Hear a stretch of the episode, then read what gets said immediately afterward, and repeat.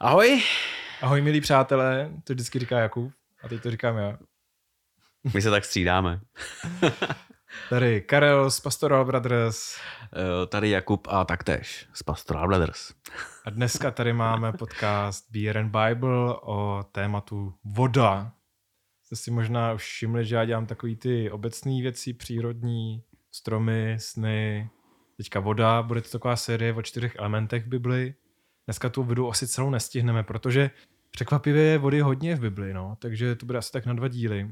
A nebojte, Kuba vám zase představí nějaký svůj díl o něčem jiným. Jo, já jsem takový to přízemní hovor, který vždycky dělá, dělá takovou jako tu neplodnost a další, další. A jeho vlastně zajímá jenom sex v té Bibli, no. ale mě zajímají i ty jiné věci. tak jo, uh, dneska máme tady pivo, ale vy jste si možná si všimli, že máme rádi ty ale, jo, no IPy, IPy. A tak nám furt dáváte teďka IPy a děkujeme za to. Ne, my si to moc považujeme, je to super. Eh, na co se dneska těšíme? Vyloženě jako dneska máme in, India Pale Ale Lager od jednoho pána, já jsem teďka mluvám za jméno, by mi padlo, ale už jsme mu děkovali na Instagramu. Takže dneska tady máme od něj vlastní domácí IPu, jo. Tak jestli máte nějaké svoje domácí pivo, tak uh, nám ho můžete taky dát, nebo nám ho dovezl do Prahy vyloženě. Jako, dobrý. Hele, jako klobouk dolů před každým, kdo umí uvařit pivo. Jo. Zdravíme Sandru Silnou. Hmm, hmm. No hele, Sandru, jestli nás posloucháte, tak rádi ochutnáme. A další jako velká bomba, máme tady i vlastní půl litry, nebo vlastně to není naše úplně logo, jo, ale to je ze křesťanského klubu Salaš eh, v Hradci Králové, kde jsem byl asi před dvěma týdny na přednášce a bohoslužbách ekumenických, on jako měl covida, tak jsem tam byl solo a dostali jsme tam úžasný půl litry, takže moc děkujeme tady do Salaše. Tomášovi Petráčkovi a je slečně, co to tam s ním organizuje, nebo ona to spíš organizuje. My jsme tak na ty jména, no, takže si a můžete já... všimnout, že si vůbec nepamatujeme. Omlouváme se za to. Není to tím, že bychom byli arrogantní hovada, ale prostě si nepamatujeme jména. No, ale moji studenti vědí, že prostě já jsem bez šance, pokud se týče nějakých jmen, jo. Takže omlouvám se všem. Jdem to otevřít. Jdem to otevřít, jdem to ochutnat. Předpokládám, že to bude ovocný. A, a počkej, udělám efekt, ne? Do mikrofonu pro naše posluchače. Tak. Teď to lijem do půl litru. Schválně někdo to přelije, jo. Ale to nemůžeš. Ne, komu to, komu to vypění? To je třetinka do půl litru. Nevypěnilo. Tak, na zdraví. Zdraví.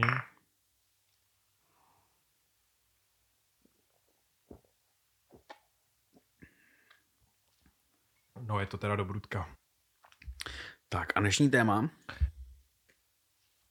Teď dáme, že jo, znělku. Já si zase tlesknu, neboj. A Karle, prosím tě, pamatuj si, že úvod a pak znělka. Ne, uh, dáš znělku a teď tohle to tam celý bude. tak jo, pokračujeme. Teď jsme tady ochutnali IPu od uh, z domácího chovu, ne? z domácí varny. A dneska se pustíme teda do té vody v Bibli. Uh, opravdu... mimochodem důležitá složka piva. Jo. No já vlastně bych mohl udělat složky piva z Bible, ne? Pivo, voda, chmel, ječmen, ne? Bibli. Hmm? Chmel tam je. To, si, nevím. to si vůbec neuvědomuju. No, to, že kdysi se pivo že vařilo pouze z toho uh, obilného nějakého základu, ale chmel myslím, že se tam dával až mnohem, mnohem, mnohem později a tehdy ty národy jako Egypt a tak dále chmel asi neznali. No to ne, ale pojďme dělat tu vodu. Jo? Dobře, pardon. ne, Kuba zase by se tady chytnul jenom uh, u piva a už bychom se dál nedostali. Takže uh, voda v Bibli má prostě spoustu významů, jo? ale našli byste i tohle, ten, tohleto slovo 722krát. Jsi to počítal? No já ne, ale nějaký odborní teologové to určitě udělali za mě. Uh, řecky se tomu řekne hydor a hebrejsky majim, jako vody, to je zase plurál, ale to je jenom pro naše posluchače z teologických hmm. fakult. Jinak herečka, eh, která hraje postavu v teorii Velkého třesku, Amy Farah Fowler, tak se jmenuje svým křesním jménem Majim. Aha, no tak jako vody. No, možná, přesně možná. tak, kvůli tomu. A voda má v Biblii jako několikero významů. Uh, jednak třeba jako fyzické, že to je prostě nějaký moře, řeka, nebo prostě, že má člověk žízeň, nebo potřebuje se napít vody. Hygienické, to je téma očisty. No, to by se taky měl někdy omejit. Buďte rádi, že se na nás jenom koukáte, že nás nečucháte. Tak jako sociální. Eh, Voda jako prostě prostředek pro zavlažování, nebo pro pití stáda, nebo prostě voda jako důležitý prvek pro komunitu, aby přežila. A pak duchovní metaforické, třeba živá voda, nebo voda jako boží milost, nebo duchovní očista, proudy boží milosti cákají tady všude kolem. Jo. Počkat, pohádková, pohádkový jev. Živý Živá vody. voda, to se, to se objevuje v Bibli, jo, něco takového. Ale já bych se nebál si myslet, že to bude mít biblický základ, anebo prostě nějaký zase pradějinej, nevědomej, prostě hluboko v nás lidech zakořeněnou představu, že voda může jednak oživovat, ale může taky jako zabíjet, že jo, nějaká špinavá voda nebo čistá voda, která tě oživuje. Mm. Mhm.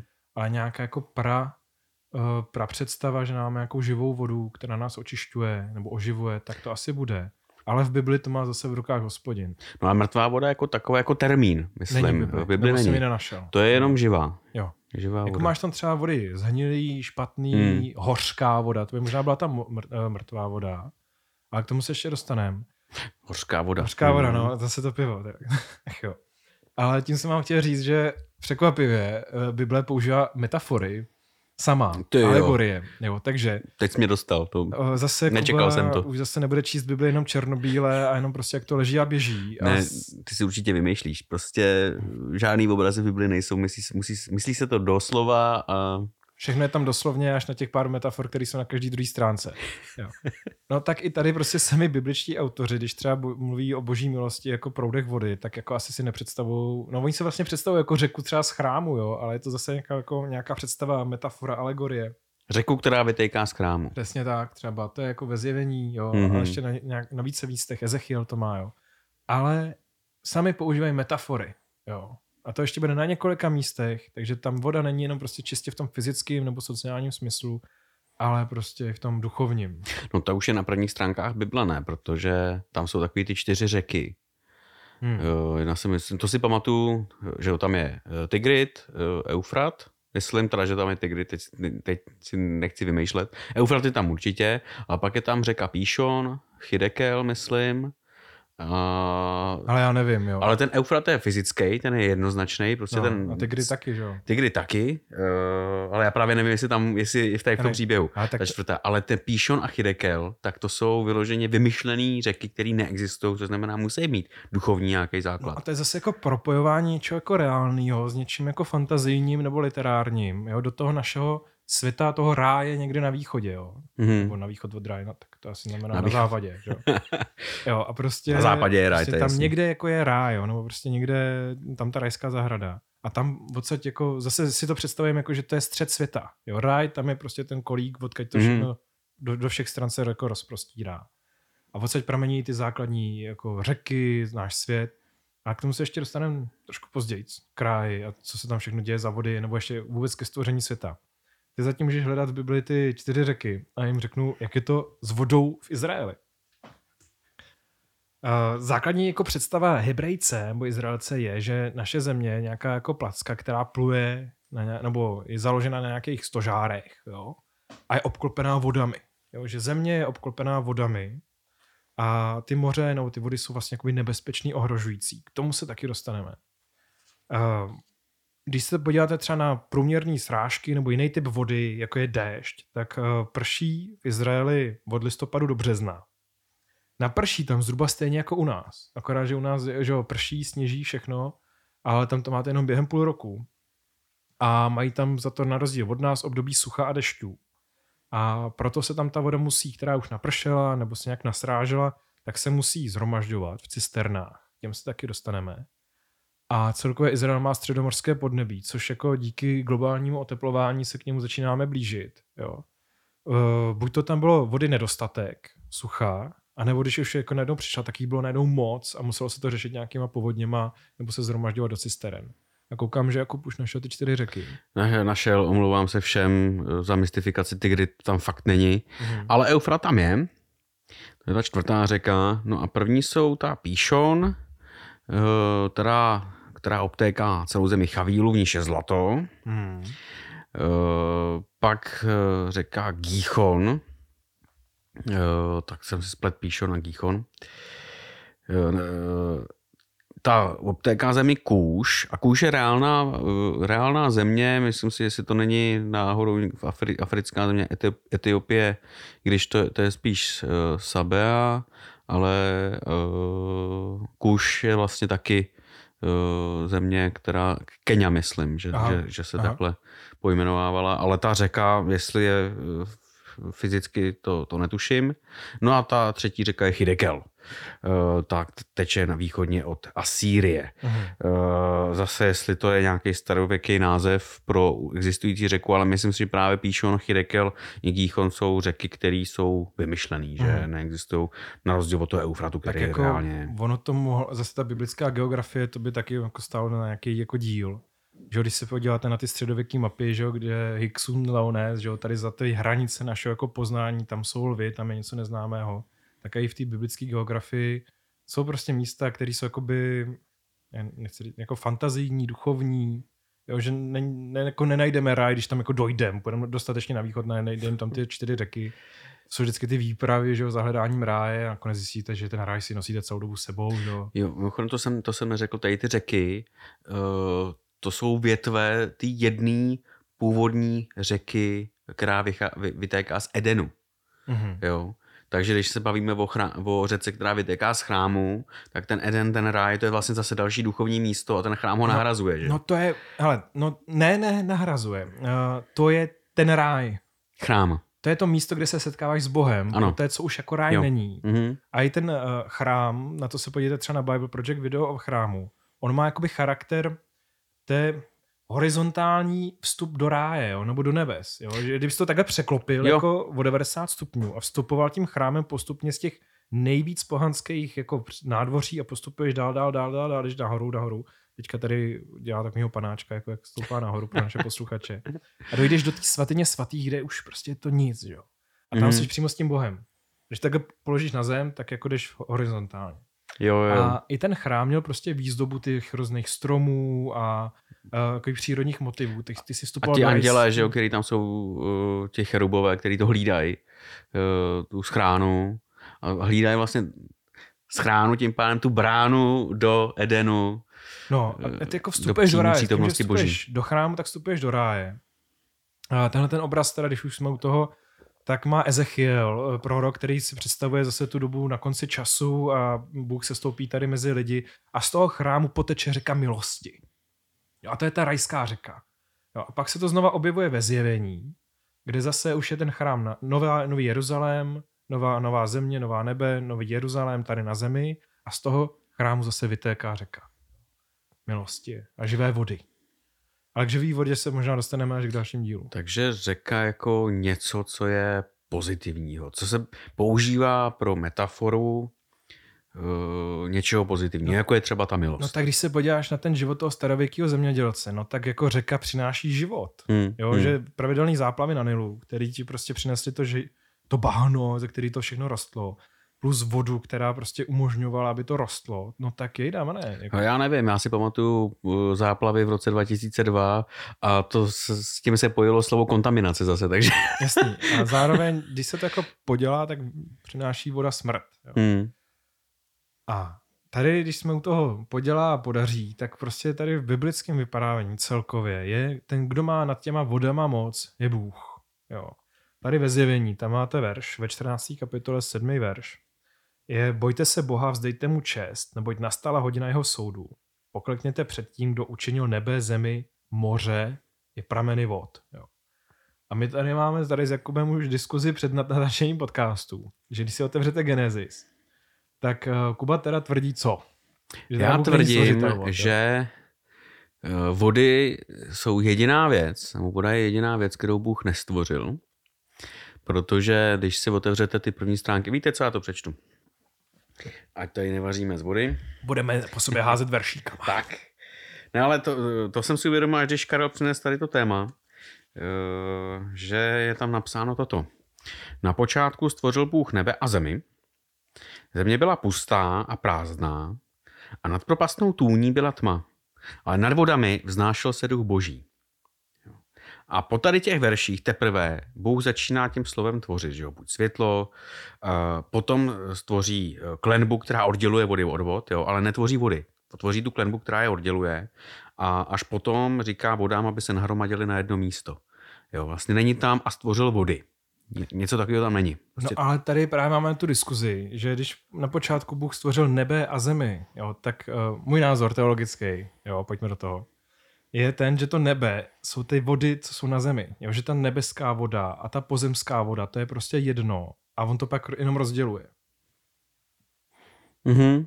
No. Jo, jo, takhle, ta představa asi toho autora mohla být taková právě, že ty nebe, toto nebe je naplněný vodou, že jo? jo. Tak nebe je modrý, no, vody jsou taky modrý. Jo, jako podíváš se nahoru, je to modrý, podíváš se dolů, je to modrý, si říkáš, hm, jo. Jo, ale zase kde se potom ty vody na té zemi vzaly? Protože země byla pustá a prázdná. No právě, že tam nebyly vody. Tak tam nebyly to, vody. To pak oddělil a najednou se tam objevila voda. Jo, ty nebeský vody od těch pozemských vod. No je tam napsaný, jako jo, no, stvořil nebe a zemi. Eh, v tom nebě samozřejmě, to, to, to uznávám, tam ta voda je.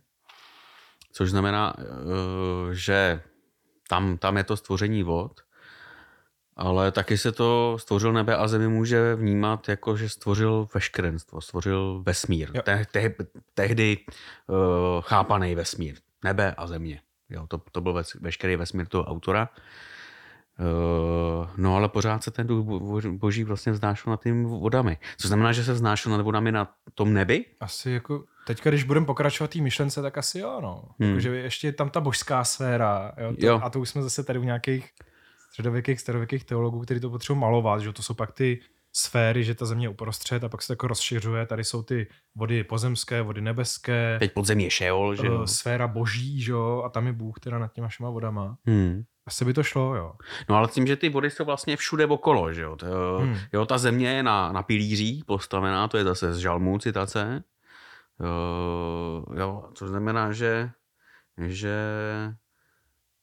to není nějaká placka, nebo v té představě to není nějaká placka, která by eh, někde končila, ale prostě eh, existuje souš, existuje ta země a všude okolo jsou vody. Hmm. Nekonečný vody. Asi jo, no. A tak jako už nežijeme v této době, že jo, už víme, že naše planeta je kulatá. Ne, no. kulatá jenom takhle v tom tvaru, že jinak jo. je to placka Jasně. a vždycky, když jedeš lodí, tak přepad... jo, tak až přepadnete přes okraj země, tak nám pošlete fotku té želvy, která nás nese. Jo. Ale uh, zase, když jsme u toho nebes a tý, toho vesmíru a tak, tak tady je jedna zajímavá myšlenka, uh, že jsem se dočetl, kde se tady na té zemi vzala voda. A jedna z teorií, vědeckých teorií, jo, ne nějakých pseudo, jo, je, že to senka napadalo z meteoritu, jakože ty ledy, co jsou ve vesmíru, a že vesmír je plný vody, jako ale zmrzlý, ledový, a že to tady napadalo, a že ta voda, co tady máme, je vlastně nebeská voda z vesmíru.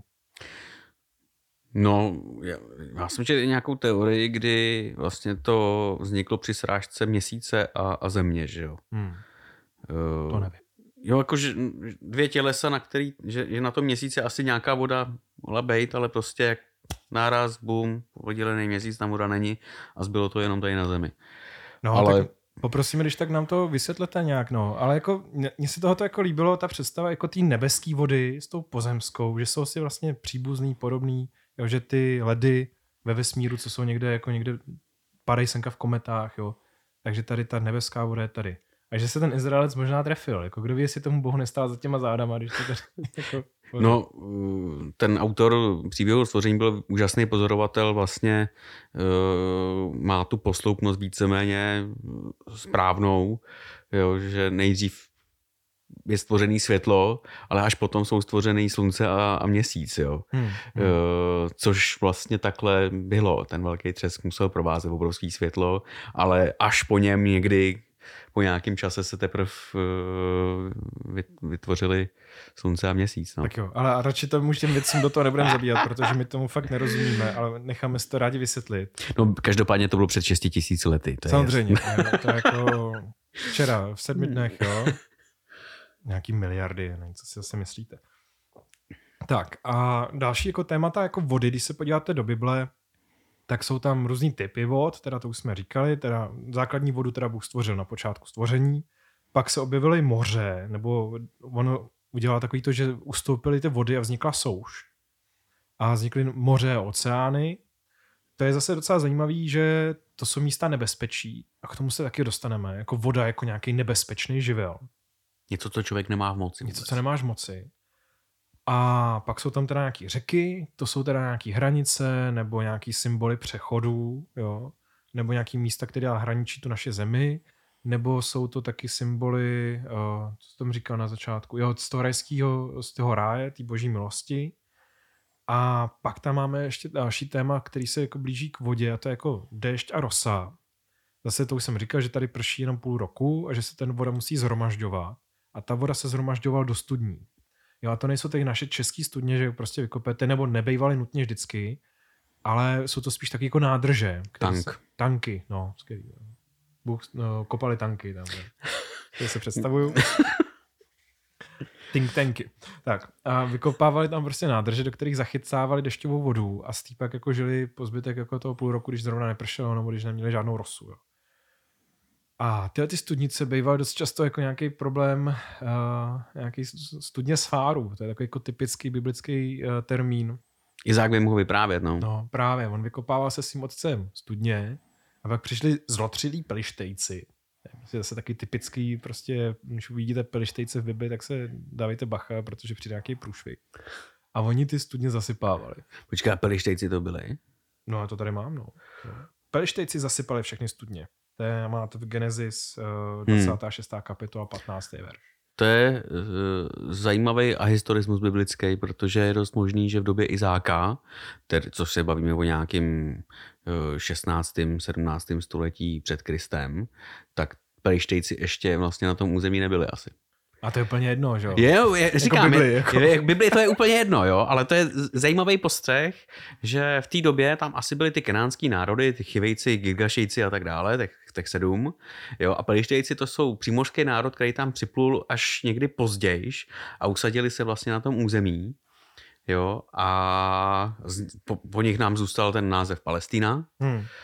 No, ale, ale v době Izáka tam asi ještě nebyli. No. Ale já bych zvlášť udělal někdy díl o Biblii a historii a biblické archeologii, jo, protože to byste se možná divili, kolik v Bibli toho jako úplně v té zemi nenajdete, nebo že to najdete úplně v jiný vrstvě, než by jako to tvrdilo.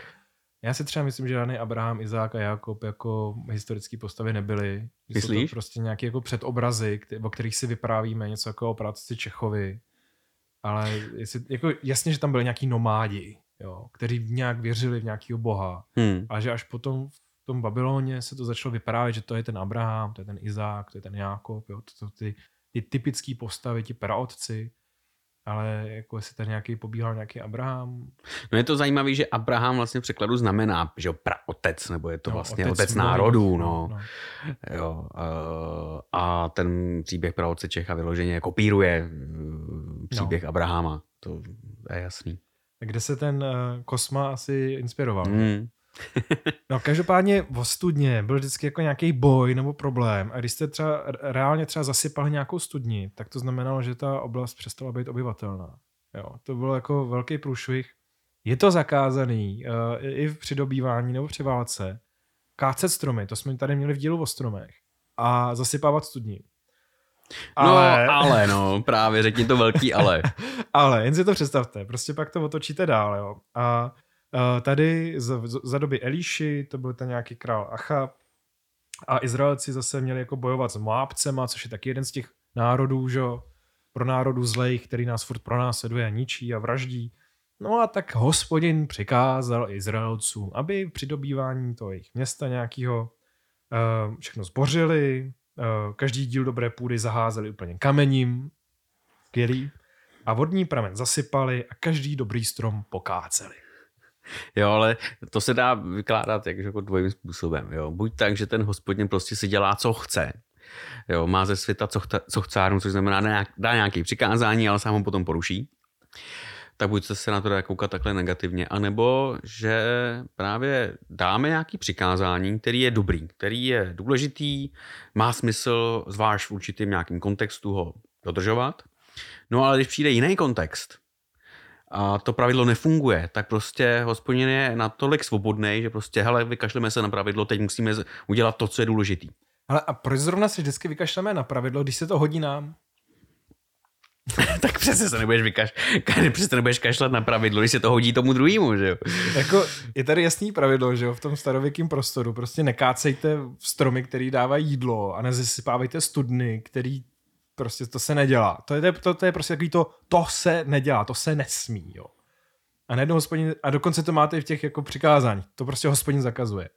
A najednou my tady máme nějaký pronárod, který nemáme rádi, potřebujeme s ním bojovat. A no tak hospodin řekl, tak mu ty studně teda zasypte. Jo. Jasně, jo, ale to je to samý jako Bůh dává různýma pří, příběhama v Bibli najevo, já nesnáším genocidu. A každý, kdo je něm páchná genocida, tak má prostě právo se bránit. Jo. Ale pak tu genocidu vlastně přikáže na tom národu, který páchá tu genocidu. No. Jo. Oko za oko, zub za zub. To je prostě starozákonní uh, přikázání, což je zase dobrý, uh, jenom oko za oko, jenom zub za zub, jo, nejdeš dál, nejdeš hmm. tou cestou krevní msty uh, že se, sejmeš celou vesnici, ale prostě genocida to je jakási hranice, kdy prostě Bůh řekne, jo, toho Amáleka prostě smeteš úplně komplet.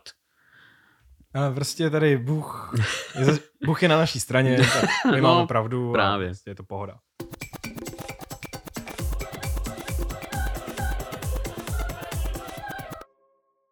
Tak to bylo teda, Bůh je na naší straně. Vždycky, když potřebujeme uh, udělat nějaký průšvih, tak, tak je prostě. Ale uh, pokračujeme dál na téma voda, ale tentokrát jako problém nebo nebezpečí.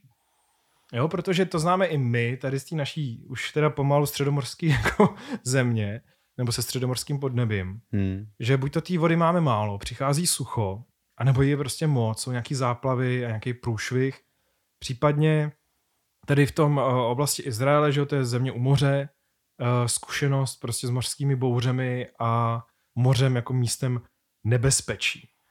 Uh, když se vypravuje ve zjevení, jako o té novém světě, o nový zemi, o novém nebi, tak už se tam píše, že zem, moře již nebylo. Jo, to je 21. kapitola, první verš. To je už ta vize toho nového světa. Mm-hmm. A v této vizi už se s mořem prostě nepočítá. Jo, že to je jako místo, kde sídlí prostě nebezpečí, nejistota. Dokonce biblicky se tam vypráví o takový vodní příšeře a to je Leviatán. A tradičně uh, to zase patří do tohohle kulturního okruhu, kdy se povídá o božstvech, který spoutávají nebo poráží tohoto Leviatana, tohoto mužskou obludu. Čekaj, a ta druhá, mm, ta druhá Behemot. potvora Behemot, ten taky že je v moři, nebo? Ne, to je pozemský. Ten je poze... Jo, vlastně máš pravdu, to je pozemská potvora. No. Tam má ty nohy jako železný, uh, železný sloupy. Vlastně hmm. nějaký zase dinosaurus, nevíme, jo, nevíme, ani ten leviátán. No takhle si z toho děláme strandu, že jo, v tom uh, videu o Jobovi, že uh, hele, pohleď na behemota, že jo, a, a asi ten dinosaurus, a nebo ještě se uvažuje, že to je hroch. Hroch, jo. Ale těžko, těžko říct. říct. Uh, tady máte třeba ze žalmů, jo, um, říká um, žalmista, modlíc, nebo říká, jak je Bůh úžasný, a říká, svou mocí si rozkemácel moře, drakům na vodách si roztříštil hlavy, jo. Rozdrtil si hlavy Leviátana, dal ho sežrat divé hor, hordě divé zvěře. Jo, prostě tady Bůh jako ten mocný, co má v rukou i tohoto příšeru z moře, potažmo celý moře má jako ve své moci. Hmm.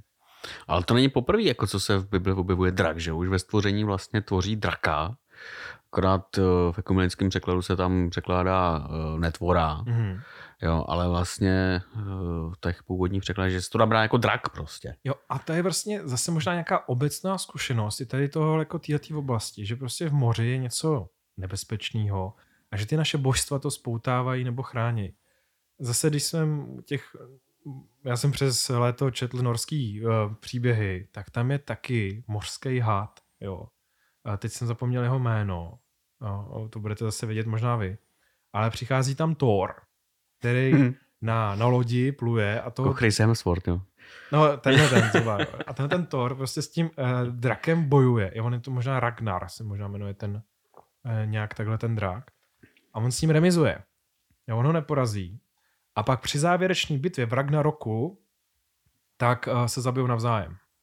Thor a ten, ten had uh, jedovatý, on chr, uh, chrlí jed a dým a je to nebezpečný had, který je, který drží tu vlastně tu zemi nějak jako pohromadě dole, jo, prostě tam v tom podzemí A zase možná ta nějak, nějaká obecná představa, že v těch hlubinách žijou nějaký sliský, hnusný příšery, který nás ohrožují.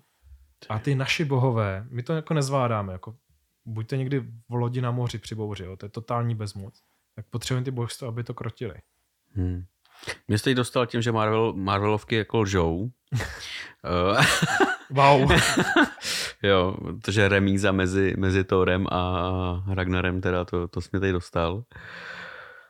No, ale jako to spoutávání, co, to, to, to jsou takový, jo, eh, ten Thor a tak dále, to, je, to jsou vyloženě takový ty, ty pohanský představy, eh, podobně Marduk a, a ta druhá, ta příšera, chyt, Tiamat. No, jo, a to je prostě stejný příběh. Zase eh, něc, nějaká netvora, potvora, hnusná, která reprezentuje teda chaos, jo, a Bůh, který má reprezentovat teda ten řád, jo, který tu potvoru vlastně zničí, nějak z ní tvoří svět nebo cokoliv a on to musí vždycky udržet nějakým způsobem. A my lidi uh, máme jediný, co za úkol, tak dát oběť tomu bohu, aby měl sílu, že jo, tu potvoru vždycky nějakým způsobem spoutat. Jo, uh, kdežto v Bibli ale zase to vnímám tak, že Bůh tvoří to moře. On tvoří toho Liviantana, on tvoří toho Behemota a všechny tyhle ty potvory a má to, bez, jako, on to udržuje. Jo, no jo. No, ale, ale, ale sám to tvoří, on to chtěl. On no to... to jo, ale když se na to vezme tak jako očima dnešní doby, tak ti autoři Bible se na ty soudobí Marvelovky taky koukali. Jo, oni ty příběhy znali a oni je ovlivňovali. A tak to tam prostě zapojili do toho svého jako vyprávění, ale trošku to ještě přeznačili. Jo, ale vyloženě v těch žalmech prostě náš hospodin poutá draka, roztříští mu hlavu o skálu. V Jobovi se dokonce tvrdí, že uh, řeka Jordán, nebo tam přímo ten Jordán není uh, zmíněný, ale jako v myšlenkách pak dalšího výkladu jo, že ústí nebo poliká eh, ten had, ten Jordán v tom moři. Jo, že ten Jordán jako vtéká do tlamy uh, ty příšery jako vodní. Mm-hmm. Kam, kam se podělá všechna voda, no tak hadí sežrali a dej pokoj dětskou už, jo. To jsou prostě taky ty jo, jo. otázky dětí a my jim to musíme nějak vysvětlit. A zase, vytáhneš udici leviátana a skr- skrotíš provazem jeho jazyk. Jo? To je ten Job zase, jako, že ten hospodin tohle to dělá. Hmm. Jo, má jako, že ho chytne jako na udici. Hospodin je jako ryba. Hmm. hmm. Ježíš s tím nějak nepracuje tady s tím motivem. Ještě ne, jako s rybářstvím, no. no, no. no? Teď se k tomu dostaneme. Um, ještě teda Bůh je naše útočiště, to je taky žalm 46 a tam zase vyznává, že ať si jejich vody hučí, ať se píjení, ať se hory pro jejich spupnost třesou, řeka svými toky oblažuje město boží, svatení příbytku nejvyššího. Jo? Prostě tady ty vody otřásají tím naším světem i tím hospodinovým chrámem, ale on ustojí, on to vydrží. No jasně, protože když si vzpomeneš na píseň písní, tak že jo, láska, to je ten plamen žár hospodinů, že jo, ani řeky ji nezaplaví. Ani no. všechny vody ji nezaplaví. Tu lásku hospodinou, to ne, ne, ne, nejenom lásku. To bych jako ještě přeznačil, ale jeho, ale jeho vášeň. Hmm. Jo, jeho vyloženě plamenící, hořící vášeň. Teďka tak něco to, drží ještě rukách. Já úplně, jo, hospodinová vášeň. tak eh, to žádný vody nezaplaví.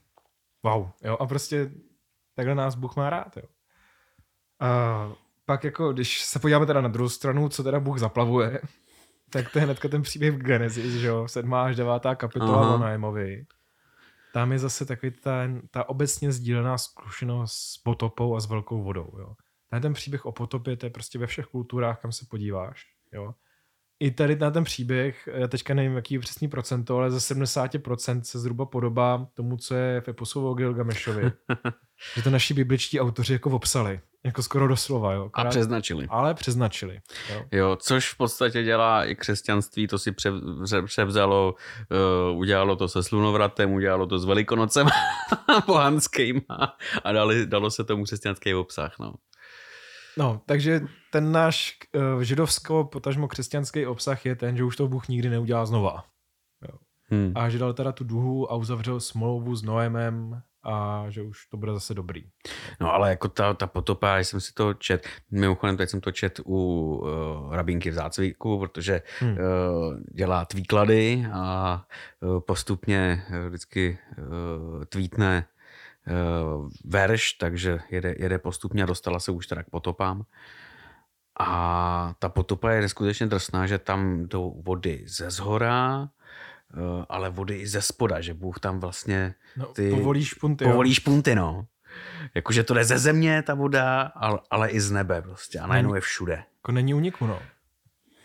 A když jsme teda u toho, eh, že to teda už Bůh znova neudělá a moře jako zdroj nebezpečí, tak a u rabínky, když jsme, jo, tak my si tady přihřejeme trošku polivčičku s Ježíšem, jo. Zdravíme. Zdravíme Kamilu.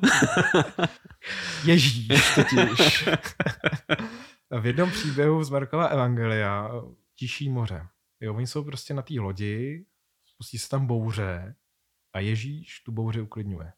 Jo, a tady se zase ukazuje těm učedníkům jako ten pravý hospodin, jako ten, kdo má nad tím mořem moc. Hmm. Nedělá to hospodin. V tomhle momentě to dělá Ježíš. To jo, ale Ježíš je titulován jako pán, že jo? Což znamená, to je titul boží. A No to oni- tam v pozadí v podstatě tady toho No, příběhu je, že... Oni si pak jako říkají, jako, kdo to jen je, že ho poslouchá vítr i moře, jo. Už začínají si říkat, ty vole, jako, Jo, a čtenář si má odpovědět, no, No, to je jasný, jasný. kdo je. Protože teď hospodin má moc nad, eh, nad Nad vodami, což znamená, že Ježíš je přesně ten, koho posílá hospodina, kdo pochází od hospodina, no. hm? Mm, Kamilo. jo, ale zase jako teď eh, zdravíme všechny ochránce zvířat, když Ježíš vyhání legy z toho posedlého muže, tak ta legie přechází do stáda prasat, který se pase nedaleko. No a, jde, A ty se střemhlav vrhnou do moře a utopí se. no oni se vlastně vracejí domů, ti démoni. Jo?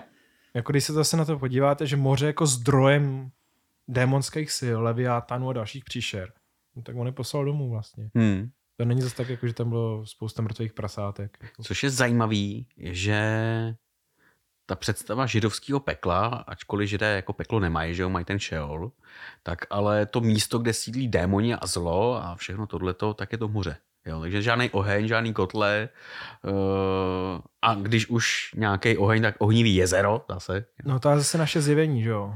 Jo. Jo, ale prostě, Jo. že to zlo je, je, je ve vodě, ne, No, ne v ohni. ono je jakoby v podzemí a, a tam je právě otázka. A teď se tady můžeme podívat na Jonáše.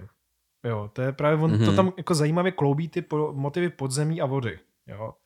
E, To taky možná znáte, prostě Jonáš se plaval na moři, utíká před Bohem, oni ho hodili do vody, protože, nevím, bouře, chtěli utěšit to božstvo. Jo, jo. Taková oběť, jo. Sežere ho ryba, velká ryba. A v té druhé kapitole tam je jako jeden z nej, podle mě nejhlubších textů jako celý Bible, nebo pro mě. Takový jako existenciální modlitba z hlubin, prostě všechno je na hovno. A je tam ten verš, jo. V soužení jsem volal k hospodinu a on mi odpověděl. Z luna podsvětí jsem volal o pomoc a vyslyšel jsi mě. Vhodil si mě do hlubin, do srdce moře, obklíčil mě prout, všechny tvé příboje, tvá vlnobytí se přeze mě převalaly. A on tam pak ještě mluví o závorách země a že Mhm. u kořenek, kořenu horstev. Takže on je vlastně v podzemí, kde je voda. Mhm. Jo, kde se to jako snoubí tyhle ty věci. To znamená, že Jonáš byl vlastně první muž, No který byl v ponorce. Jo, já vždycky karma takhle dostanu, protože já se omlouvám. to je z můj nejoblíbenějších textů, ale on řekne, byl po, po norce. ne, ale eh, vrátíme to do vážna. Mě, když jsi tady, tady to všechno říkal, tak vlastně ten pocit toho obrovského zmaru, všechno je na hovno a teď tady ta, tady ta hluboká modlitba vyloženě právě z těch kořenů uh, hor někde pod zemí, kde, kde jsou ty široké vody a temno a zima a, a nemáš to vůbec moci. Prostě pocit z momentální Ukrajiny, že ta situace, která se tam odehrává, tak to je právě ten Jonášův oceán, Hmm. uh, že jsou v té rybě a jediný, kdo, kdo může nějak zasáhnout, je vyloženě hospodin. No, já doufám, že zasáhne na to, jo, nebo jako... No ale jako, nějakýma jo, prostředkama, který má, že jo, a nemá Jo. nikoho jiného než lidi, uh, který by tady, tady tím zasáhli a ještě zimou možná. Ale já jsem třeba za korony to vykládal tak, že karanténa je ta velryba, ve který jsme chycený. Hmm. Takže kolem nás se přehánějí ty vlnobytí a jedna vlna, druhá vlna, třetí vlna, Jo. jo. jo. Tak takhle mě to přišlo jako zajímavý, že vlastně můžeme být rádi za tu rybu aspoň. Jo, že nejsme v tom moři. Za ty Jo. Hymarsy. A za ty. A všechny. No Jo. vlastně jo, za- za to, co se na té Ukrajině děje, protože krom, krom toho, že tam je válka, genocida a neuvěřitelný odporný zvěrstva ze strany Ruska, tak ale se tam odehrává obrovský, obrovská semknutost druhé strany, hmm. uh, urputný, odvážný boj uh, a pomoc vlastně i z toho, z toho západu tam a uh, obrovský úsilí ukrajinského lidu. No, takže, tak věříme, uh, že jim hospodin uh, dá teda sílu vyhrát. No. Hmm. Jedem dál. Uh, tady teda peklo, teď jsme na to vlastně za přišli se peklo, tak je to prostě voda a já nevím, uh, tma, hnusno. Kdo se topil, tak asi nám no. dá zapravdu. A teďka se, když jsme u toho topení, jo, mm, no. tak nejen, že teda hospodin utopil celou planetu, z který, díky, že už to neuděláš znova, ale v dalším příběhu uh, z Exodu 14, uh, kdy Izraelci utíkají před egyptskou armádou, která je pronásleduje, když utíkají do svobody, do zaslíbené země. A Mojžíš tam zase ukazuje božskou moc nad vodou, že on jako rozpolcuje ty vody, nebo on se v Bibli píše, že byly vysušeny, nebo že foukal vítr a všechno to uh, no, proměnil moře v souš. A vody byly rozpolceny, takže tam je oboje. Oni přešli. Tady je jen taková malá zajímavost. Tady se ozývá, že proměnil vody v soušť a používá se tam stejný slovo jako v Genesis uh, při stvoření světa, mm-hmm. kdy říká, že ty vody se vzdálely a vystoupila souš. Takže tenhle ten moment, když se na to podíváš jenom takhle čistě jazykově, jo, tak tady Bůh dělá další stvoření. Jo, mm-hmm. pokračuje ve svém tvoření tomhle klíčové situaci Izraelců. Jo, tak který film má pravdu? Tak deset přikázání s Charltonem Hestonem, anebo uh, ten novodobý uh, bohové versus králové, kde jo, tam, tam právě ten Charlton Heston, že jo, ten udělá to rozpolcení na jedné straně vody, na druhé straně vody a uprostřed je prostě cestička. A uh, bohové a králové, tam jsou právě ten, ten obrovský vítr, který rozežene ty, tu vodu a je tam jenom souš, ale ne nějaká stěna vodní z jedné z druhé strany. Jo. No, ono v té Bibli je oboje. Hnedka za sebou. Takže až proměnil moře v souš, tečka, vody byly rozpolceny. Výborně. Tečka. Jo. A Izraelci šli prostředkem moře po suchu. Jo. A vody jim byly hradba zprava a zleva. Tady se mi líbí, eh, milá Kamilo, jeden rabínský výklad. že uh, jeden rabín přinášel takový pohled na to, že eh, to nebylo tak zas tak samozřejmé to rozpolcených vod, že museli taky prokázat nějakou víru ti Izraelci a že museli dojít do té vody až po nos, že už jim tak jako bublala jako voda od nosu. Až v ten moment to ten hospodin rozpoltil. To už si vymýšlejí rabíni, ale... Hele, ravínský výklady, já, že, já mám prostě rád. Jo. A tady si vím, jako, že ta víra jako není zadarmo. Jo, že ty musíš no to prostě jo. jít do toho nebezpečí, do toho rizika, že ty utíkáš teda před tou jistou smrtí od těch faraonových hmm. vojsk, ale zároveň se ženeš do vody, která vlastně je taky symbolem smrti a momentě, kdy jsi prostě už v tom poslední hranici, tak hospodin zasáhne. Hmm. Já si teď akorát neuvědomuju, jestli ten Možíš do toho moře vchází a až tam zdvihá tu hůl, anebo jestli je nad tou vodou někde, to, to, to nevím. To právě jako, jak použiješ tu fantazii, nebo jak to ti autoři, buď to filmů, nebo už těch obrazů, jako ovlivňují tu svoji imaginací, tu naši tradici výkladu, jo. Hmm. On mohl být ponos v té vodě a pak jako do toho udeřit. Hmm, hmm. Jo?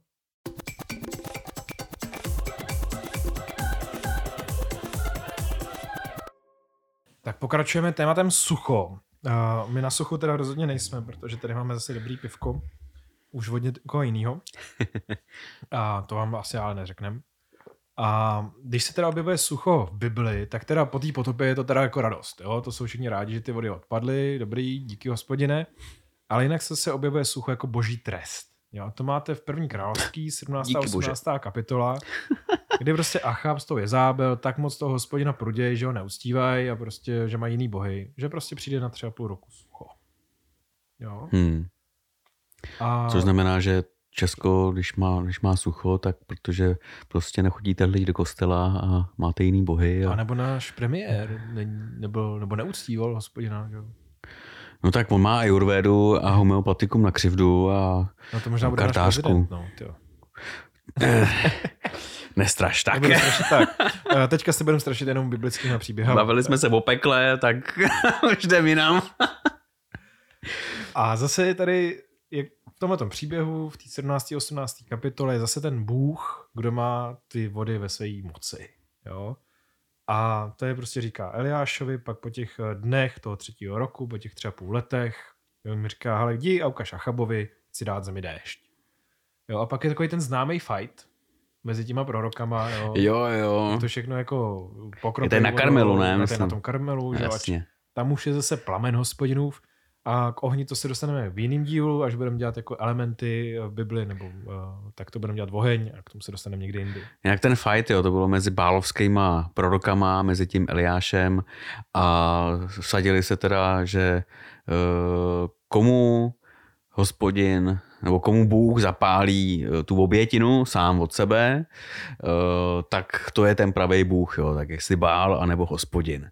No a oni, že jo, ty bálovský proroci okolo toho tancovali, dokonce si myslím, že se i bodali nějak o štěpy, nebo uh, jo, aby vyloženě vybudili toho bála, aby jim zapálil tu oběť a Elíša se jim chechtal, strašně se jim vysmíval. Nechal si to podmáčet. A nechal si to pak ještě podmáčet, celý to polil tu, polil tu obětinu vodou a stejně ten oheň prostě se stoupil a sežehnul jí. No. A pak všechny proroky Bálovi zmasakroval. no. Další hezký příběh pro děti na spaní. Tak uh, už nám nepršelo, už máme dost vody, ale objevuje se tu další průšvih, typicky zase pro i naši dobu a jiné krajiny, že ta voda je špinavá. Nebo nedá se pít, nebo je nějakým způsobem znečištěná. Hmm. A to je právě zajímavé, že to je prostě jedna z egyptských ran, že promění tu vodu v krev, nebo t, jo, najednou je ta voda červená, nebo zapáchá. Nedá smrdí, se to pít. Hmm. Jo. Tam jeden zase z možných výkladů, pokud to zase nechcete číst úplně doslovně, že najednou prostě teče obrovskou řekou jako spousta krve, je, že se tam objevila nějaká jako, nějaké, to splavuje ty naplaveniny, tu hmm. hlínu, že tam nějaká červená hlína, že to bylo prostě tak jako, jako naše Vltava v Praze prostě, že se potom dá chodit, jo, jako, že to tak jako hustý, hnutný, špinavý, bahnitý, že se prostě, když se napiješ, tak umřeš. No a morálně možná, že se to dá nějak ještě vysvětlovat, ne? Jako, že ta špinavá voda je symbolem vlastně té Achabovy vlády. Ne, jakože prostě Achab, když už... Faraonovi, ne? No, I faraonovi, jo. Achab no. nebo faraon, to je v podstatě v Bibli víceméně mm, no, typ, typizovaná postava špatného krále, který si navzdory hospodinu no, dělá, co chce. Ten Achab má sucho, že jo? A faraon má špinavou vodu. Mm-hmm, mm-hmm. Ale obojí je prostě boží trest. A pak uh, bychom tady nezapomněli na naše milé proroky. Tak prorok Jeremiáš pak vyčítá Izraelcům, že raději pijí vodu Nilu a vodu Babylonu, než aby uh, pili uh, živou vodu z uh, hospodinovy cisterny. Jo? Mm. Nebo že Bůh sám je zdroj čisté vody. Jo? Tam říká Jeremiáš, vy místo to pijete tu zapáchající vodu Nilu a Babylonu. Jo, já bych úplně ty proroky nechtěl mít za kamarády. Jo. no ne, ale tak tady to je vyloženě, eh, tady už to metafora je, to už jako nějak nebo kecá, že, že by Jeremiáš vyčítal Izraelcům, že cestují do Egypta, aby si tam nabrali vody Nilu, zase si je přivezli zpátky do Izraele, a nebo že eh, putují na druhou stranu ke Eufratu, aby si tam nabrali. Jasně, jo, jenom prostě tady zase symbol, odcházíte v hodospodina k někomu jinému, vypijete ty smradlavý vody hmm. cizích bohů. Jo. Sloužíte tím cizím božstvům. Hospodin je ten zdroj čisté, hezké vody, tak hmm. přijďte za ním. A má to nějakou politickou konotaci, ne? Prostě zase, že vy místo toho, abyste uh, měli krále, který slouží mně, uh, tak chodíte vlastně za těma ostatníma. Jo, má, to, to muselo mít i nějaký finanční, to, to ať mi nikdo neříká nějakou, nějakou, nějaký finanční podtext, protože uh, když slouží, že jo, to, to je problém krále Šalamouna měl všechny ty možný sňatky eh, výhodný a sloužil těm bohům, těch manželek, ale měl z toho prostě i to území, i ty prachy. Jo, takže sloužit, sloužit prostě egyptským bohům se finančně muselo vyplatit, no stejně tak, tak babylonským. Tak, eh, stejně jako náboženství a politika nebo vůbec život ve společnosti se v té době nedá oddělovat. Hmm. Jo, dneska to jde, nebo dneska to děláme a já si přeju, aby to tak bylo, protože si nepřeju, aby náboženství měl nějaký vliv na politiku a naopak. Jakože arcibiskupský palác oddělený od toho no, ideálně, hradu, no. jo. No jasně, jasně. co, nejdál od sebe. Ale nechme to být. Tady se nám zase v Bibli propojí dvě témata. A to je tvoje témat, téma neplodnosti. Fakt. A skažený vody. Aha. Jo. jo. Asi vím, kam míříš. Druhou královskou. Ne, ne, ne, to není tohle ten. Ne? Ne, ne, ne. Druhá královská, deva, druhá kapitola 19. až 22. verš. No. Přišli mužové města, řekli Elíšovi, hele, v městě se dobře sídlí, jak náš pan vidí, ale voda je zlá, takže země trpí neplodností. Jo? Mhm. A jí řekl, podejte mi novou mísu a dejte do ní sůl. Podal mu, podali mu ji tedy, pak vyšel k místu, kde voda vyvěrala, hodil tam sůl a řekl, toto praví hospodin, uzdravuj tuto vodu, už nikdy odtud nevzejde smrt či neplodnost. No, Hmm. takže se tady nám tady propojí dvě témata. Špinavá voda, tady v, konkrétně v té Elišově, příběhu v druhý královský, znamená i neplodnost. Neplodnost země. Země, nebo jako vůbec, jako že pijou tu špatnou vodu a tak prostě nemají děti, jo, nebo Mhm. umírají.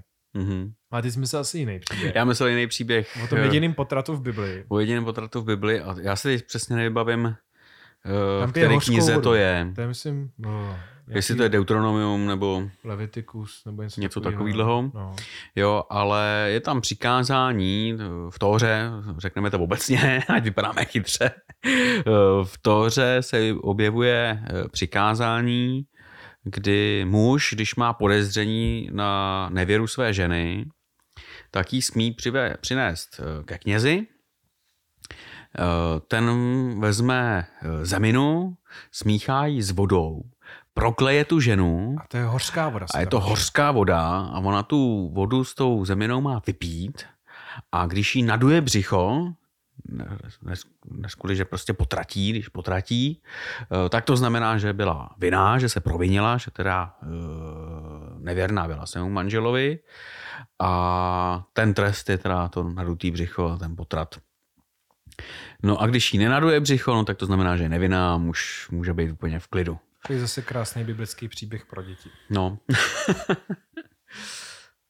Tak jo, to je teda hořká voda. A hořká voda se znovu objevuje teda zase na více místech a jeden z nich, nebo typicky je to zase v Exodu, kdy jsou Izraelci na poušti a oni místo toho, aby byli prostě nadšení, že jdou do té svobody a že v tom Egyptě bylo hrozně, no tak oni reptaj, jo, prostě jim je blbě, mají hlad, žízeň, je jim zima, jo, a dojdou, to jsou takové jako zase typické místo, Masa a Meriba, a dojdou prostě k mra- prameni vody, která je hořká a nedá se pít.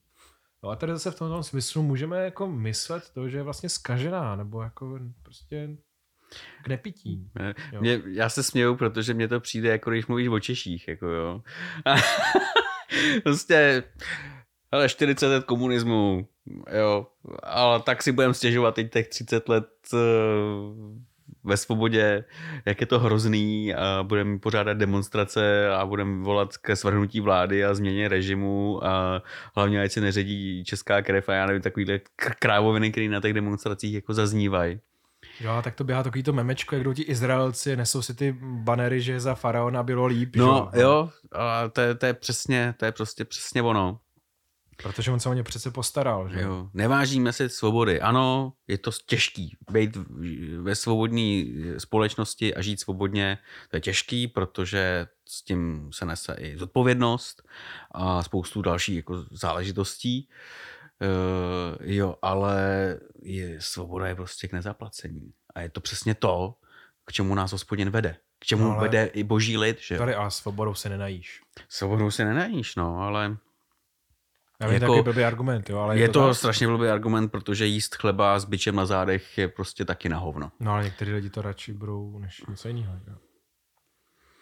Jo, No, to jsou ale, prostě ale ty- ať, ať to nenutí mě, ale... A to jsou přesně ti Izraelci na poušti, jo. Hospodin je vysvobozuje, dává jim naději, novou možnost. A jakmile prostě přijde první problém, tak prostě končej a říkají, hele, jak nám v tom Egyptě bylo dobře, jo, Možíšovi a Aaronovi tam pak vyčítají, vy nás tady chcete zabít na té poušti, jo, v tom Egyptě jsme mohli aspoň žít, Hmm. ale tady prostě přijde ta hořká voda a musí to vyřešit. Hele, nestane se to u té ryby právě ten incident Mojžíšův, kvůli kterýmu se vlastně potom nedostane do zaslíbené země. No, to je právě ten hnedka druhý příběh o Mojžíšovi a hořký vodě. Jo. v tom prvním to vyřešej.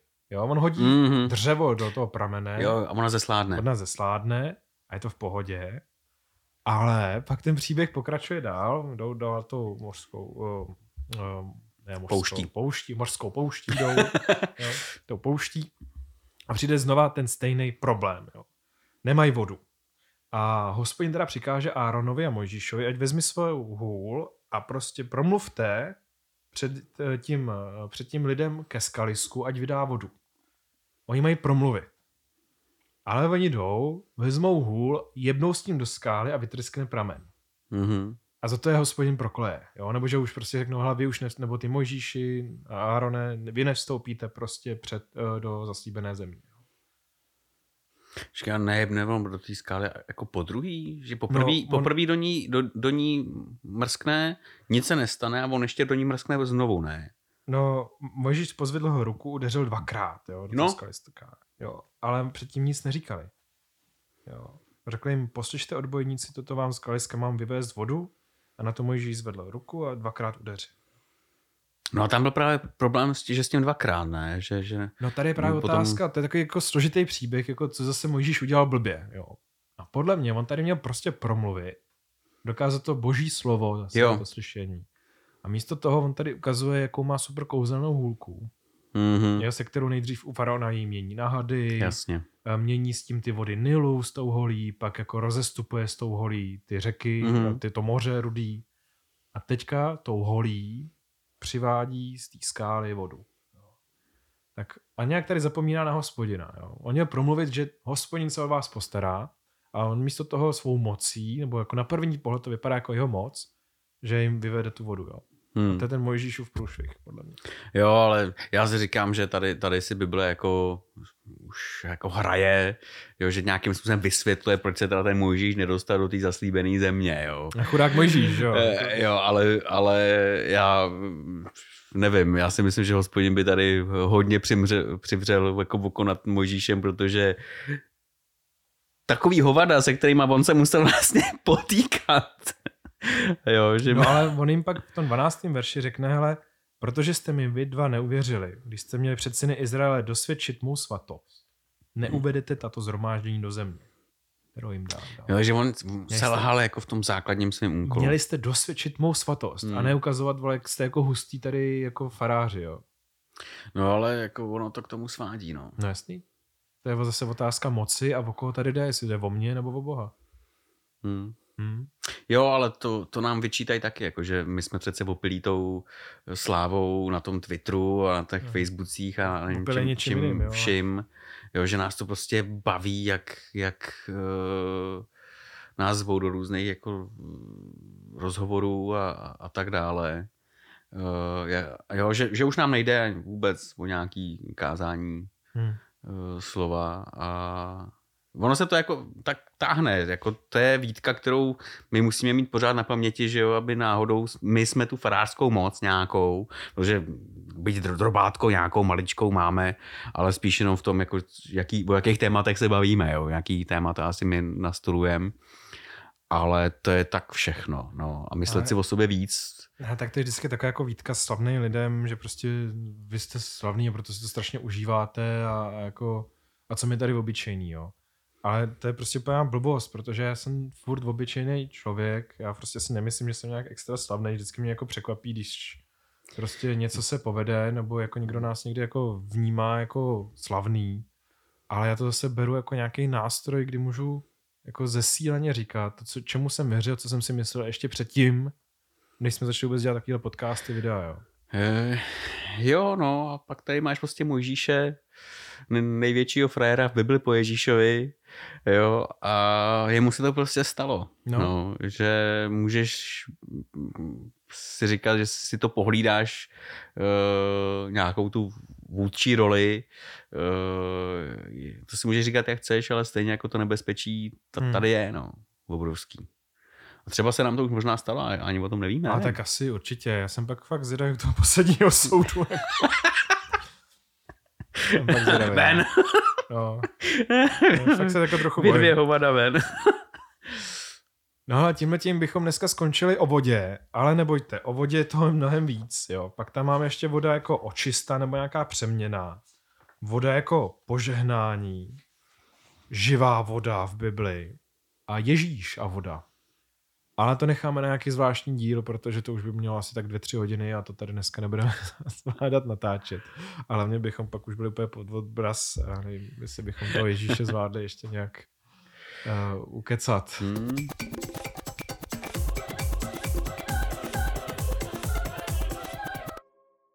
Vlastně, ale může mít od Ježíše k Babišovi. To, je To hro... se tak jako rýmuje. Uh, my furt trváme na tom, že nechceme Babiše, chceme Ježíše. ano, Ježíš for prezident. Milion chvilek pro teokracii asi bude mít zase práci. Uh, my to natáčíme teď dneska pondělí 31. října a včera nám oznámil eh, milý pan Andrej Babiš, že chce kandidovat na prezidenta. Všichni jsme v šoku, nikdo jsme to nečekal vůbec. Já jsem doufal, že to neudělá. Ty jsi doufal. Hmm. Ne, že bych to nečekal, ale jako doufal jsem, že prostě nerad prohraje něco, ale pak si to možná spočítal. Ale uh, já myslím, že si spíš spočítal teď ten soud, Hmm. který pro něj je dost možný nedopadne dobře. Čekej, ale ty nevíš, že Havel byl taky ve vězení. No jasně, no. A, To je náš novodobý dizident aha, jo, jo. On je asi, tohohle tak, systému. aha, Tohle pojede. on je asi takový rezident jako já papež. Jsem nevěděl. Ano. A Co myslíš? teď teda rozjede kampaň, no. No teď prej tři měsíce nebudeme řešit jenom jako jeho. Ale pro nás je to zase dobrý, bude mít zdroje na memečka. Jo? No jako jestli, jestli bude prezident, tak uh, můžeme následujících deset let dělat takovou zásobu memů. Uh, jo, to, radši když byl premiér, nedělal, tak no. jsme jim v podstatě dělali denně a někdy i třikrát. No, ale, ale nevím. Sorry, víš co, jak, jak já jsem si odpočinul od toho, že když dneska nějak, má nějaký premiér nebo politik jako projev, takže jako já mu rozumím, No jasně, no. no. on zase začne někde mluvit a já vůbec nebudu chápat, co říká. Mě zajímají třeba takové věci, jako kdyby to náhodou vyhrál, jo, teď můžeme fabulovat, tak jako zachová si vánoční poselství po Zemanovi, nebo to přehodí zase na 1. ledna. A to bude nějaký vánoční čau lidi. Vánoční čau lidi. Novoroční Dnes čau, mám noviny. ty vole, novoroční čau lidi. Ty my si to děláme srandu, ale počkej Ne. za rok. Jako. Eh, Takhle, já jsem v roce 2013 absolutně nevěřil, že Miloš Zeman vyhraje nad Karlem Schwarzenbergem. Jo, já byl vyložený optimista, říkal jsem si, ale to, když si to lidi musí pamatovat, opoziční smlouva a, vše, a to, jaký byl Hovado k paní Buskový jo, a, a, a, tak dále, ty ho nezvolej. Prostě. Jo, a pamatuju si vyloženě, to je, to je ta chvíle, kterou si pamatuješ, kde jsi byl, co jsi dělal, jako rok 2001, 11. září, prostě taky vím přesně, kde jsem byl, byl jsem u svý uh, švagrový v jejím domě, koukal jsem na televizi, měl jsem to tam puštěný a nevěřil jsem těm číslům, který najednou přede mnou se objevily na té české televizi. Uh, jo, a nevěřil jsem, že lidi ho zvolej po druhý, toho Zemana. No. Jsem fakt věřil, že uh, Drahoš to vyhraje a byl jsem o tom vyloženě pevně přesvědčený, že to není možný, že by ty lidi jako chtěli tohle absolvovat ještě No, dalších pět let. Můj bratránek říkal, v prvním vole kole jsem volil Brahoše a v druhém Zemana. Výborně, To je jako, a takovýhle lidi tady jsou. to dává sens, no. No vůbec, jo, ale jako, jo, ale jako chápeš to, jako s kým tady sdílíš ten prostor. No jasně, no. Ne, ale eh, já od té doby si říkám, hele, je to možný. To, že se stane Andrej Babiš prezidentem České republiky, je prostě možný. Eh, Nechci to, eh, absolutně si to nepřeju.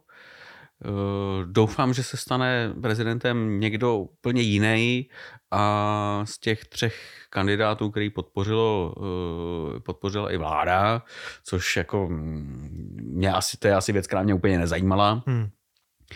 Eh, tak ale generál Pavel eh, navzdory minulosti, mě spíš zajímalo tak 30 let, co dělal potom, než, než předtím. Eh, Danuše Nerudová i Pavel Fischer navzdory naš, jako našemu jinému názoru na LGBT komunitu oproti němu, tak si myslím, že by to byli jako jeden vedle druhého důstojní prezidenti, tak který jsme se nestyděli, reprezentovali by nás ve světě a v době i války a krize, myslím si, že by jako, mm, jsme měli v nich nějakou, nějakou oporu. Jo. Ale tohle, to, No. to, to prostě bude bizár, vostuda na všech frontách. Jako, doufám, že se to nestane, no. Jo. Jako upřímně. Ten zase bude moct jezdit maximálně do Číny, nebo Ty vole, Nevím. Já prostě chci jenom jako slušný představitele, jako sorry, jako chci to jako moc. já, já nevím. Jo. Já si ani nebudu představit, jako co on bude dělat na tom hradě. nebo Monika, no, nebo No to ta už... bude dělat vlogy, vole, jako Minářová, že jo, jako. Nevím, no. Já bych radši i možná i Gigi, kdyby byla prezidentem České republiky, Kde což je, Gigi? to je ten jeho pejsek, takový jo, ten uh, kundelatej. Jo. I, i, I ona, kdyby byla prezidentem České republiky, tak to dopadne líp, než kdyby byl on, jako jo. Já chci skončit nějak pozitivně, ale jako, tak to nedávám. Ale modleme se, to Ehm, vyhraje někdo normální, no. Nejenom modleme, ale volme. Volme, Choďme volme k se. volbám, prosím. Tak jo, tohle byl Karel A Jakub. z Pastoral Brothers a náš podcast Beer and Bible o vodě.